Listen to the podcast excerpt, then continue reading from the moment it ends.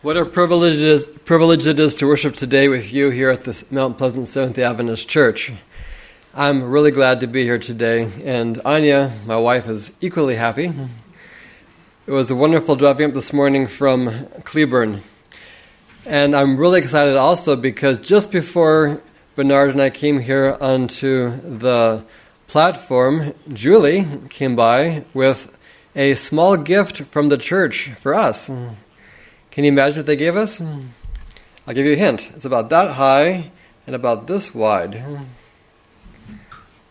A stack of primary treasures and guide magazines. Every time I come here, Julie has this gift for us of some leftover magazines to use for missionary outreach. I think you may remember that a few years ago, when she gave me these magazines, I was able to take them with me to the Philippines and we handed them out to a bunch of kids who had just joined the Seventh Adventist Church when their parents, who were former rebels fighting against the Philippine government, had given their hearts to Jesus and started going to church and got baptized. And so those, these wonderful pieces of literature from this church found their way all the way over there to the Philippines to bless these kids. And now the timing here is perfect because tomorrow Anya and I are flying from Dallas to Mongolia. And then we'll be there for about a week. Then we're going to South Korea for another week, and then to the Philippines for about two weeks. And guess we'll take with us? a blessing from Mount Pleasant Seventh Adventist Church to give to kids who don't have such wonderful materials overseas. So thank you so much, Mount Pleasant. And I'm all ready for the trip. You can tell I'm wearing my Filipino shirt with the Adventist emblem all over it. Ready to go to the Philippines and worship there also. Amen. So thank you, my dear brothers and sisters, for blessing other kids around the world with your literature. Before we begin, let's pray one more time, shall we? Let's bow our heads.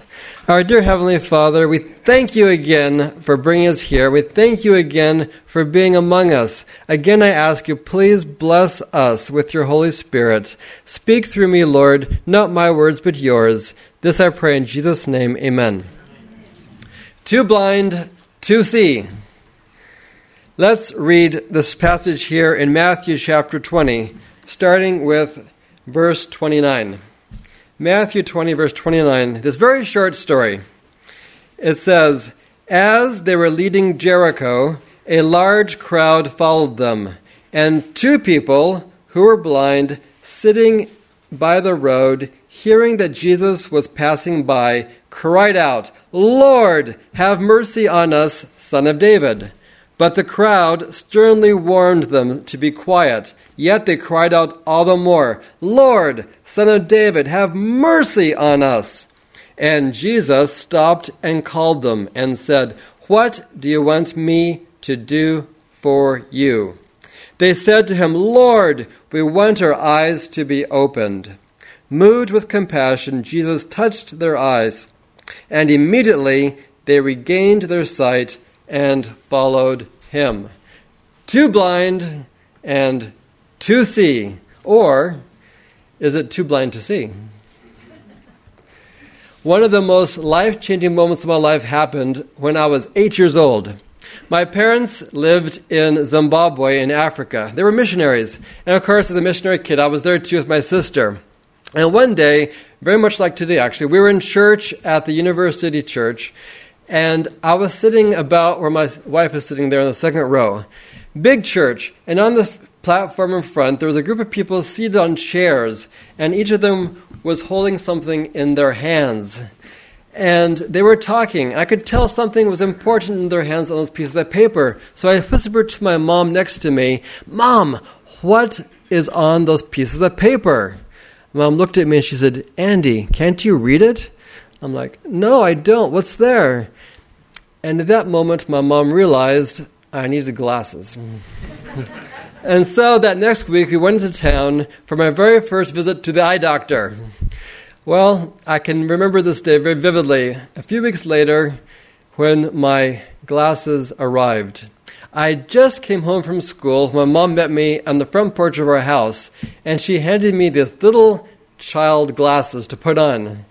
And I slipped them on to my nose and over my ears. You know, my friends, I thought that up to that point I could see everything just fine. But when I put those glasses on for the very first time, I was shocked. I was astonished. I looked and I thought, I can see every single billowy white cloud there in the blue sky. Those guava trees in our yard, I can see every single leaf on those branches and the grass. Can you imagine? I'd always thought that the grass was like some big brown African brown blur out there. But now I could see the grass like, Mom, I can count every single blade of grass out there. It was amazing. Without those glasses, I had been too blind to see. But when I put on those glasses, I could see everything so, so very clearly. Too blind to see. Are you too blind to see? Now, I don't think anybody here is without vision altogether, right? But many of us might have some help with our seeing. Some of us are wearing eyeglasses, like me. Some of us might have contact lenses. Some of us might have had corrective surgery to help us see. But can we really see? I'm thinking to myself, I hear a no there. Some of us sitting here in the Mount Pleasant Seventh Adventist Church may not be able to see. We may be blind. We may not be able to see spiritual things. And this story here in Matthew chapter 20 tells us today that Jesus offers hope to those who are blind, both physically and spiritually. This story of the two blind men gives us heaven's recipe, heaven's prescription for 2020 vision. What is it? What is heaven's prescription? It's nothing more than persistent, persevering faith. So let's take a closer look here at the story in Matthew chapter 20, starting again with verse 29. It says, As they were leaving Jericho, a large crowd followed them. The they. Who are the they? Do you remember? Yeah, we have Jesus with his disciples. They were going through Jerusalem on their very last journey to Jerusalem before Jesus' death. Jesus is going to die in just a few days there during the Passover. And Jerusalem, I mean, sorry, Jericho was one of the last stopping places before reaching Jerusalem. And so they were going here through the city. The city they were passing through was a flourishing, busy Jericho. Herod the Great had done a lot of work on this city to make it beautiful. This Herod the Great, you remember, is the same Herod the Great who tried to kill Jesus as a baby about 30 years earlier. And he had taken the city and made it into something really worth visiting. In fact, Herod the Great had built his winter palace here in the city of Jericho. Not so far from the city, there were some hot springs. And Herod, in his last painful illness, had come here to Jericho to try to find some healing, some recovery. And Herod the Great had died right there in Jericho. And now Jesus was passing through Jericho with his disciples. And I wondered to myself, did Jesus think about Herod the Great as he passed through? Did he think to himself about how Herod had had this plot to try to kill him, how Herod had heard about Jesus being born, had no faith at all that he was the Son of God, but rather somebody trying to steal his throne, and had gone out and tried to kill him? But even the most vicious, evilest plot of Herod and Satan had failed because Jesus' time had not yet come. So Jesus could not be killed. But in just a few days, Jesus would be on the cross dying in the fulfillment of prophecy. Did Jesus think about Herod the Great as he walked through Jericho? Or maybe as Jesus walked through Jericho, he thought about one of his relatives who used to live there. Now, this Jericho is not in the same location as the Jericho that was conquered by Joshua and the Israelites quite a few years earlier. That the ruins of that Jericho were about a mile away from this Jericho.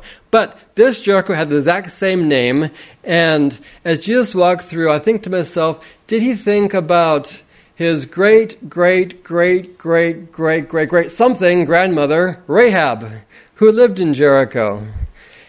You remember that Rahab survived the falling of those walls there because she had faith. It says, even in the chapter of faith in Hebrews, Hebrews chapter 11, that Rahab had incredible faith. You remember that verse? By faith, Rahab the harlot did not perish along with those who were disobedient after she had welcomed the spies in peace. Faith! Rahab had never known the God of heaven. She had never seen God's wonders with her own eyes, how he, how he was working in the lives of the Israelites. But she had ears and she had heard. Remember, she told the spies when they came to her, We have heard how your God parted the waters of the Red Sea and brought you through. We have heard with our ears how your God protected you going through the wilderness. And we have heard how your God again parted the water of the Jordan River and you came through here to our land. She had not seen anything, but she had heard and she had faith. She believed that God, the God of the Israelites, was the God of heaven, the creator of all men, and she believed. And because of her faith, she did not die. Because of her faith, she and her household were preserved. That's amazing. That's a lot of faith. And I wonder to myself, did Jesus think about this woman who had so much faith that she actually became part of his family tree? Can you imagine the power of faith? That is just incredible. And here we have Jesus walking through the city, exiting the city, and he passes two men who are very much like Rahab. They also have never seen Jesus. They have never seen God with their own eyes. But somehow I think they might have heard something. Let's read on here in this story in Matthew chapter 20, verse 30. And two people who were blind, sitting by the road, hearing, hearing that Jesus was passing by, cried out, Lord, have mercy on us, son of David. But the crowd sternly warned them to be quiet. Yet they cried out all the more, Lord, son of David, have mercy on us. These two men were probably sitting by the gate of Jericho. And they were sitting there for a very good reason. They were asking for money. And this was a perfect time to be asking for money. It was Passover season. The historian Josephus tells us that during Passover time in Jesus' day, about three million Jews made their way to Jerusalem. And so you can imagine that a good number of those Jews passed through this major city of Jericho on their way to Jerusalem. And here were these two men begging for money. They could make a lot of money, I think, during the season. And when Jesus passed by, all thought of money left their heads. Mm. They jumped, they yelled out, and they're like, Lord, Son of David, have mercy on us. These are actually incredible words. Lord, Son of David. By saying the word Son of David, these two men were actually confessing that Jesus was the Messiah. How could they possibly know that? How could these men know that Jesus, whom they'd never seen because they were blind, was the Messiah that everybody was waiting for in Palestine in those days? Because they could not see, there was no chance that they had been reading through the scriptures about the Messiah. I understand that these men had sight earlier, because the very end of the story says they regained their sight. So they might have been able to read earlier and they could remember something they read before. Or could it be that maybe somebody read something to them, but they could not read scripture for themselves to find out who the Messiah was? These men could not see Jesus performing miracles throughout Palestine. These men could not even see Jesus walking by. But somehow they had this faith to know that the Messiah was Jesus. Somehow they knew how. It could be, like I said, that they read something a long time ago, or somebody had read to them scriptures, and maybe they had remembered at this point Isaiah, who said that the Messiah would come and open the eyes of the blind. Maybe somebody had been telling stories about Jesus going throughout Palestine, healing the sick, raising the dead, and even giving sight to those who were blind. And as they sat here at the city gate, Maybe they heard people saying to one another, Jesus is passing, Jesus is passing. And they heard with their ears what they could not see with their eyes. And hope was kindled, and they called out, Lord, Son of David, have mercy on us. Maybe they were not too blind to see.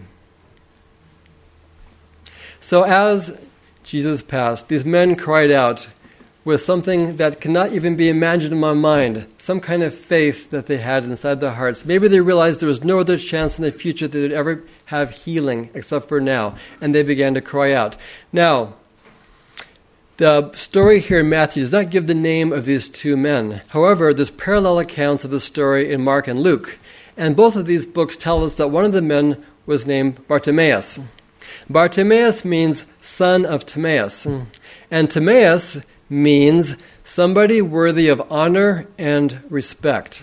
So my question is this Were these two men who were blind worthy of honor and respect? Were they worthy of honor and respect? What do you think? Yes, yes I think so too. When, um, you know, we're finishing right now the third quarter in our Sabbath school lessons and our mission stories, and next Sabbath we'll be starting with fourth quarter. Um, fourth quarter is featuring the West African division for the mission stories and for the 13th Sabbath offering. And I traveled out to West Africa to gather some stories for these mission stories. I think you all know I work for the General Conference at the Office of Adventist Mission. So my job is to travel around the world gathering mission stories about what God is doing around the world. And I went to West Africa to get some mission stories. And when I was there, I had the privilege of being able to meet four people who were blind in the country of Cameroon. They all had, at some point in their life, had eyesight, but had lost it. One woman lost it when she was in her early 20s. Another man told me he lost it when he was in his 50s. But they were all without sight when I met them. And they all had the stories of how they found Christ. Praise God, they found Christ. But they all also told me one something else. They said to me that after they lost their vision, they felt like society had rejected them. They no longer felt accepted. They felt no longer any kind of honor, any kind of respect and they said to me that until they found Jesus, they felt completely alone. Only through Jesus did they begin to find respect and honor.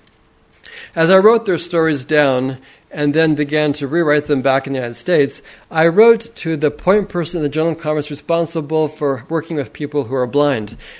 I wanted to make sure as I wrote the stories that I showed proper honor and respect to these brothers and sisters who I interviewed in Cameroon. So I asked, I said, how can I refer to them to show respect and honor? And it was very interesting to me. He wrote back to me and said, never refer to people without sight as the blind. Don't refer to them as blind people. People who are blind do not want to be thought of first and foremost by their disability. They want to be thought of as people so therefore refer to them as people who are blind, the woman who was blind, the man who was blind. Put the person first and their disability second. That's interesting to know about how to show honor and respect to those who are blind. And after hearing that, I've been trying really hard to remember to speak that way, to put the person first. And I think in this case, even God puts the person first, right? We're sinners, but He puts us first as His children right? We might be blind in many ways, but he puts us first as his people. And in this case, these two blind men, sorry, the two men who were blind, cried out and said, Lord, son of David, have mercy on us. Was the crowd respectful toward them when they cried out? No. They tried to shush them up. I don't like rejection. How do you like rejection? This crowd rejected the men. When I feel rejected, I feel hurt. I want to kind of go away and hide in a corner. And these two men were rejected. The crowd tried to quiet them and tell them to be shush up. And these men just cried out all the more. They didn't go and hide in a corner. They didn't slink away anywhere. They cried out all the more and said, Lord, Son of David, have mercy on us. And this to me is incredible. This is real faith in action.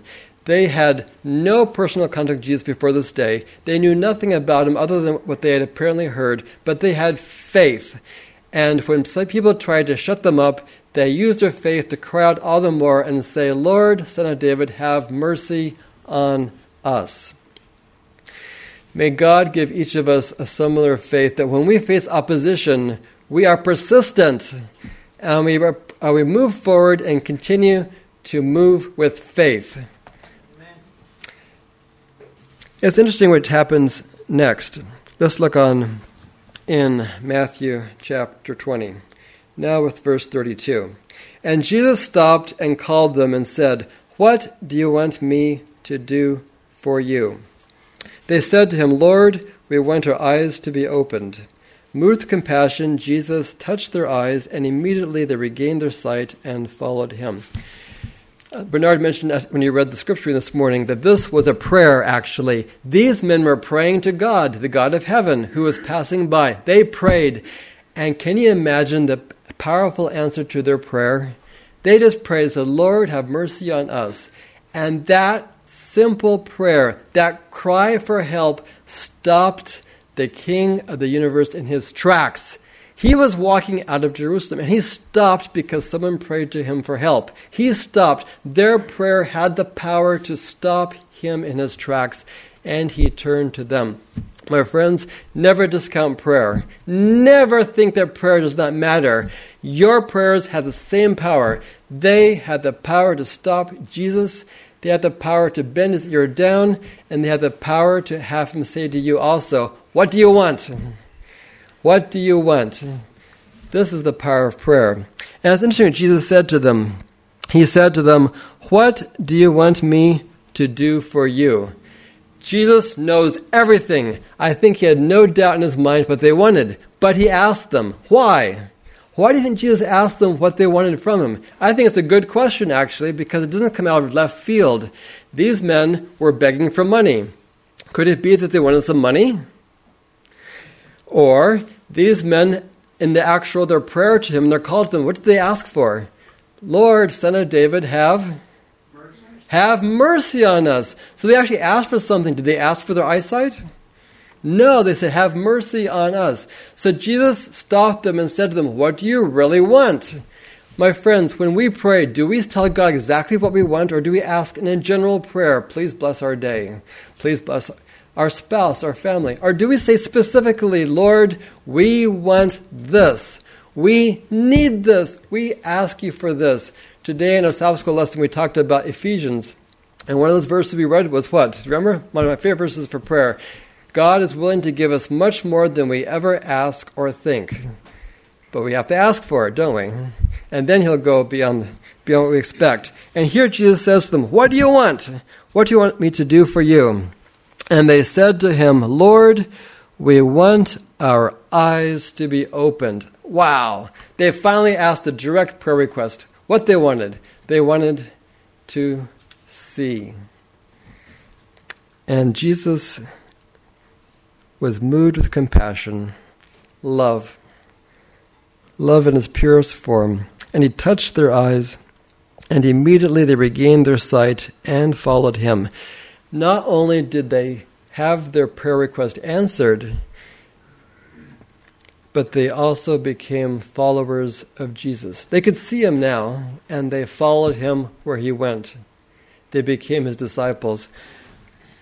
Two blind men became two men who could see. Two men who were blind physically were actually not blind spiritually, were they?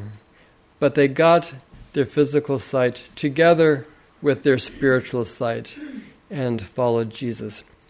Jesus talks a lot about spiritual blindness. During his ministry on earth, he repeatedly spoke about the religious leaders of the day as being blind guides. That's a pretty harsh statement. A blind guide. Paul talks to us about how us, as followers of Christ, are facing a constant battle in which Satan wants to put us into spiritual darkness. He wants to blind our eyes and allow us not to see heaven's light. Jesus talking to the last church of Laodicea in Revelation chapter 3, talks about how the church thinks that it can see, that it has clothing, that it's rich and well off, but in fact, it's what? Poor, miserable, blind, naked and blind, yes. And what does Jesus tell us to do? He, yeah, he advises us to buy gold so that we'll become rich, and to buy white garments so we can clothe ourselves and not be naked, and eye salve for our eyes that we may see. It's really important to be able to see. So, how do we do that? Before I began working at the General Conference, I had lived in, for 17 years in Russia, working as a journalist. The last eight years of that time, I worked as the editor in chief of a secular newspaper in Russia. And while I was there, I met a man named Nikolai. Nikolai was blind. He wasn't blind, he wasn't born blind though. He was like these men in the story here. His blindness came a bit later in life. He was born in the far east of Russia, somewhere around there near Siberia. And when he was eight years old, he completely lost all of his sight. It deteriorated from birth until that point. And his parents, on the advice of the Soviet authorities, put him into a children's home with about 200 other kids between the ages of 5 to 20 who also did not have their sight. In the Soviet Union, everybody had the right to a job, and so in the children's home, Nikolai went to classes. He learned mathematics and grammar and other subjects, and Braille, of course. And he began to try to be trained for a prosperous life after the children's home. In the Soviet Union, they had factories and even whole towns of factories where they employed people who were blind. At the children's home, Nikolai was, like I said, eight years old when he arrived there. He was immediately subjected to a lot of persecution and torture from the older kids. And by the time he was 13 years old, he was like them. And at the age of 13, he began to drink and to smoke. He earned money with other kids at the home by making envelopes. And they were allowed to leave the children's home every once in a while and go into town and buy stuff. The law didn't allow the sale of alcohol or tobacco to minors, but people felt sorry for these kids who were blind and sold them whatever they asked for. And so Nikolai had a steady supply of beer and of wine and of cognac and, of course, of vodka. And by the time Nikolai was 17 years old, he was an alcoholic. And not only was he an alcoholic, but he was he had been drinking so much that he was beginning to suffer hallucinations. If you know something about these hallucinations, this is when he began to hear things that aren't really there. So, for example, Nikolai would be alone in his room and he would hear the pitter patter of children's feet running across the floor. Or he'd be alone in his room and he would hear br- the sound of breaking dishes and plates. And even though he couldn't see, he knew that he was alone, and this was all a hallucination. And it was excruciating for him. He didn't like it at all. And he, tr- he knew that the only way to stop these hallucinations was to stop drinking, but he couldn't stop drinking. Nikolai knew nothing about God. He was an atheistic society. He had never prayed in his life, but one day he felt so desperate, so tra- traumatized by his situation, that he cried out loud and said, God, help me. If you don't help me, I'm going to die.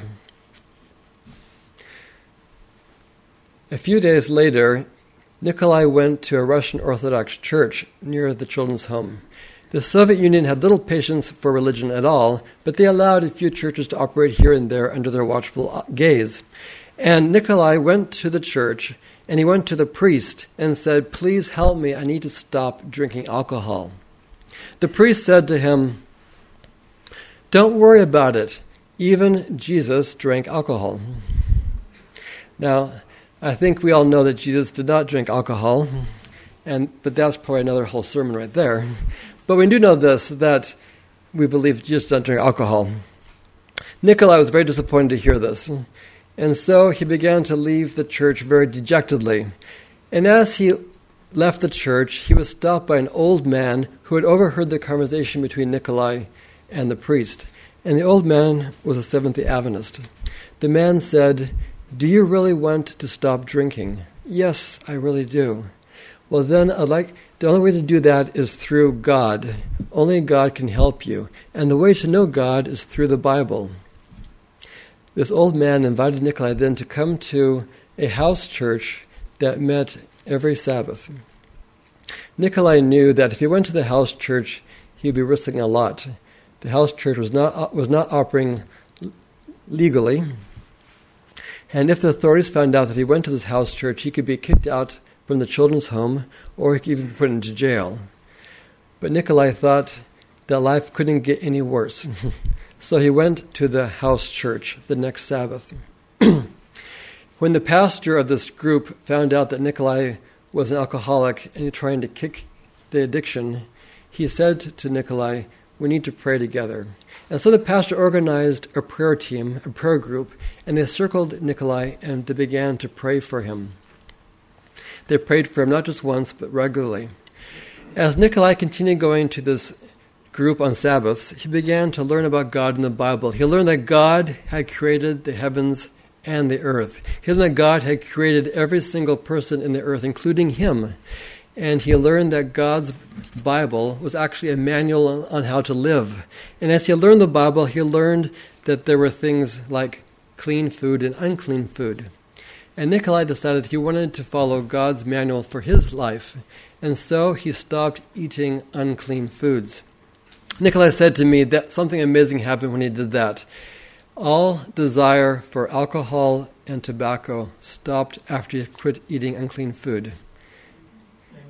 It was a complete miracle. And after that, Nikolai began to live a fuller new life with Christ. After the Soviet Union was dissolved, Nikolai moved to Moscow, and today he lives there in Moscow, and he's the head of an organization that helps other people who are blind. God answered the prayer of faith of Nikolai. When Nikolai did not even know if there was a God, he cried out and said, Help me, I'm going to die otherwise. And God heard that prayer of faith. He did not give Nikolai physical healing like he did to these two men in Jericho, but he healed him from his addictions and he gave him spiritual eyesight too blind to see. Are you too blind to see? I have been far too many times in my life. I met Nikolai because we went to the very same Adventist church in Moscow. And one Sabbath after the sermon, Nikolai came to me in the foyer and he said to me, Andy, can you help out? I know, help me out. I know a woman in Siberia who needs some medicine. Could you help her buy that medicine? and he told me how much the medicine cost. Well, my friends, this was in the middle of a financial crisis in Russia and actually the rest of the world, and my my salary was shrinking because of inflation. I think you know how that feels right now, don't you? Everything's getting more expensive. Our income's not coming up at all. This is exactly what's happening to me at that time. And I thought to myself, that takes a lot of nerve to ask me for money right now, and I don't have that much money going in my hand. I did, however, have a safety cushion in the bank that I was keeping for a rainy day. And when Nikolai told me how much the medicine cost, it was the exact same amount as my safety cushion in the bank. And I thought to myself, why? why me? And I said to Nikolai, I'm going to have to pray about this. And I did. All the next week, I prayed to God. I said, God, why me? why did you put this in my, in my path? Why did you allow Nikolai to come to me to ask for money? Well, I thought to myself, are you trying to test me here, God? If I give Nikolai the money, will you open the windows of heaven and part a blessing? And I thought, well, that's not going to happen. Because you know something? We're stuck here in a financial crisis. It was December, by the way, and there was no chance of my getting a raise, and there was no chance of getting an annual bonus. So God could not open the windows of blessing for me at all. And I kept praying, and the more I prayed, the more I thought, I really can't find a reason not to give him the money. Nikolai was an Adventist in good standing at the Adventist church. The woman in Siberia clearly needed this expensive medicine. And I had the money in my savings account. I could live just fine without it. So finally, I went very angrily to the ATM machine and I withdrew the entire amount of money that Nikolai wanted. And I took it to church the next Sabbath. And when I saw Nikolai, I was not very happy either. I kind of shoved the money in his hand and said, Here's the money. I didn't even tell him how much it was. And I left. Two weeks later, we had at my workplace an, the annual management retreat. The two previous years, we had gone out for this retreat. By the way, I worked at a publishing house at a newspaper, and there were also a number of magazines at this publishing house. And every year we got together for a big retreat to discuss the publishing house's um, results for the year and what the plans were for the next year. And the previous year, we had gone on an airplane to Crete for a wonderful weekend of discussing the results. The year before that, we had gone to Lake Como in Italy for the management outing, beautiful time there to discuss the results. This year, however, was a bit different. We chartered a bus and went to, went to a hotel outside of Moscow for the retreat. The financial crisis had hit our company really hard, too. At this management outing, we listened as the CEO went through PowerPoint after PowerPoint slide of red, red losses across the whole industry in publishing. Then we came to our own situation, and the CEO said that when the financial crisis started that year, the board of directors had been really afraid of what's going to happen to the company. So they had taken some money and put it aside as a safety cushion in case things got really, really bad. And she said, You know something? Things did not get bad as, did not get as bad as we expected. So now we have decided as the board of directors to take the safety cushion and give it to you to divide up among yourselves and your staff as a year in bonus. I couldn't believe my ears. Nobody could believe their ears. There was a huge gasp from all the editors and publishers at the meeting. And then people began to clap. And I sat there and I hung my head. And I thought to myself, I did not see that coming. I had said to God, You don't have any way to help me here. And as I've been trying to guard my own safety cushion, God had been looking at the safety cushion of my company and been preparing to give it to me. My friends, when I received the year-end bonus, it, the year-end bonus, it was seven times larger than the amount that I had given to Nikolai. Too blind to see. In my case, I can't say that I prayed with faith but as I thought back about what had happened, I realized that just going to the ATM machine in itself and taking out the money was an act of faith. Sometimes actions speak louder than words, even though you don't want to do something. And God, in His mercy, looked at that small act of faith and used it to bless me. Too blind to see. My friends, are you too blind to see? You're very humble to admit that. yes too blind to see. Do you want to see? Do you want to regain your eyesight? Do you want to see with spiritual eyesight? Do you want to be like these two men who received both spiritual eyesight and physical eyesight? My friends, how do we get this eyesight? It's really simple. It's right there in Revelation when Jesus says to the end time church, our church, I advise you to buy from me eye salve. How do you buy eye salve? How do you buy spiritual things in the Bible? It's really simple. All you have to do is ask for it. These two men asked, Lord, son of David, have mercy on us. We wish to gain our sight. It's simple. Just ask for it. And when you go to the store, you ask for something, and then you have to give something to you, right? What do you give? Yeah, in this case, we give our hearts. It's simple. You want to have eyesight? We have to ask for it directly. Lord, we want to receive our sight, and we give Him our hearts. My friends, one day, very, very soon, I believe all my heart, we're going to see that little black cloud on the eastern sky. And it's going to grow bigger and bigger and brighter and brighter. And above the clouds is going to be a brilliant rainbow. And underneath is going to be fire.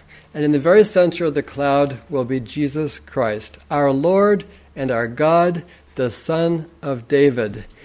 And I believe when we see that cloud, I can just see in my mind's eye those two blind men, no longer blind, jumping and leaping to see Jesus again in the cloud, coming back to take them home with him. I can imagine looking up into that cloud, Rahab, seeing for the very first time her great, great, great, great, great, great something grandson, and realizing that she is the great grandmother of our Lord and King. And I can imagine Nikolai looking up into the cloud and seeing for the very first time. It says in the Bible, every eye will see him, seeing Jesus for the very first time. My friends, do you want eyesight? Do you want to ask me today to Jesus to give you this eyesight? It's very simple. All you have to do is say, Lord, Son of David, have mercy on me. We wish to gain our sight. If this is your desire, I want to invite you to pray this prayer these words of the blind men to Jesus now as we sing our closing song. Our dear Heavenly Father, Lord Jesus Christ, we turn to you now and just say from the bottom of our hearts, Lord, Son of David, have mercy on us. We would that we could see with our eyes, see spiritual truths, see you, and then share you with others. We give you our hearts now, and this is our request. In Jesus' name I pray. Amen.